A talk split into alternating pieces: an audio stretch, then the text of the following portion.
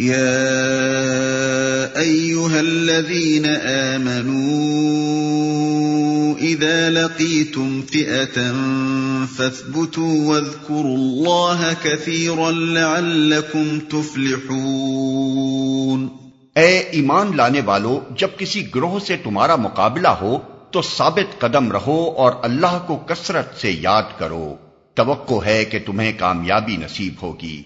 وَأَطِيعُوا اللَّهَ وَرَسُولَهُ وَلَا تَنَازَعُوا فَتَفْشَلُوا وَتَذْهَبَ رِيحُكُمْ وَاصْبِرُوا إِنَّ اللَّهَ مَعَ الصَّابِرِينَ اور اللہ اور اس کے رسول کی اطاعت کرو اور آپس میں جھگڑو نہیں، ورنہ تمہارے اندر کمزوری پیدا ہو جائے گی اور تمہاری ہوا اکھڑ جائے گی۔ صبر سے کام لو۔ یقیناً اللہ صبر کرنے والوں کے ساتھ ہے۔ صبر سے کام لو۔ یعنی اپنے جذبات و خواہشات کو قابو میں رکھو۔ جلد بازی، گھبراہٹ، ہراس، تما اور نامناسب جوش سے بچو۔ ٹھنڈے دل اور جچی تلی قوت فیصلہ کے ساتھ کام کرو۔ خطرات اور مشکلات سامنے ہوں تو تمہارے قدموں میں لغزش نہ آئے۔ اشتعال انگیز مواقع پیش آئیں تو غیر و غضب کا ہجان تم سے کوئی بے محل حرکت سرزد نہ کرانے پائے۔ مسائب کا حملہ ہو اور حالات بگڑتے نظر آ رہے ہوں، تو اضطراب میں تمہارے حواس پراگندہ نہ ہو جائیں۔ حصول مقصد کے شوق سے بے قرار ہو کر یا کسی نیم پختہ تدبیر کو سرسری نظر میں کارگر دیکھ کر تمہارے ارادے شتاب کاری سے مغلوب نہ ہوں۔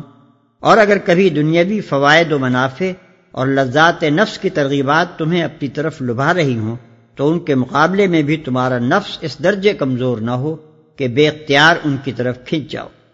یہ تمام مفہومات صرف ایک لفظ صبر میں پوشیدہ ہیں۔ اور اللہ تعالیٰ فرماتا ہے کہ جو لوگ ان تمام حیثیات سے صابر ہوں، میری تائید انہی کو حاصل ہے۔ ولا تكونوا كالذين خرجوا من ديارهم بطرا ورئاء الناس ويصدون عن سبيل الله واللہ بما يعملون محیط۔ اور ان لوگوں کے سے رنگ ڈھنگ نہ اختیار کرو جو اپنے گھروں سے اتراتے اور لوگوں کو اپنی شان دکھاتے ہوئے نکلے اور جن کی روش یہ ہے کہ اللہ کے راستے سے روکتے ہیں۔ جو کچھ وہ کر رہے ہیں وہ اللہ کی گرفت سے باہر نہیں ہے۔ اللہ کے راستے سے روکتے ہیں۔ اشارہ ہے کفار قریش کی طرف۔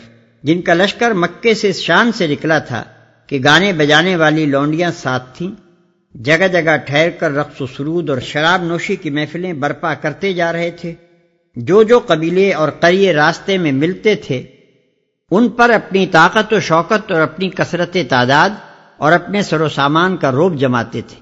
اور ڈینگے مارتے تھے کہ بھلا ہمارے مقابلے میں کون سر اٹھا سکتا ہے۔ یہ تو تھی ان کی اخلاقی حالت۔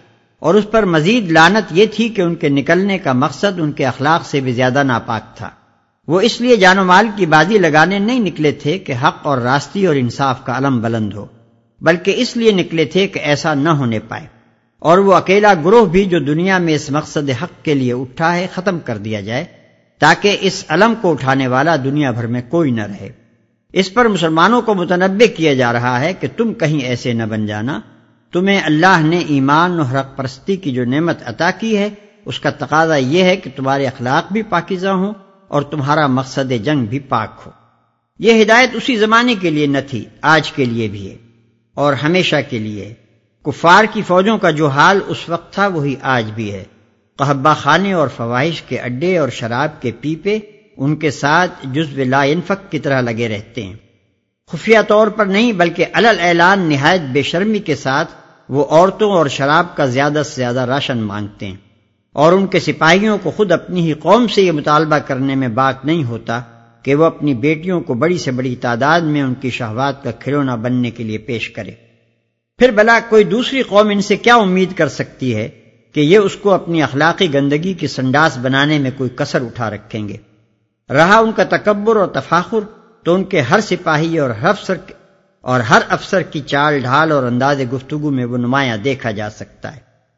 اور ان میں سے ہر قوم کے مدبرین کی تقریروں میں لا غالب لکم اليوم اور من اشد منا قوہ کی ڈینگیں سنی جا سکتی ہیں۔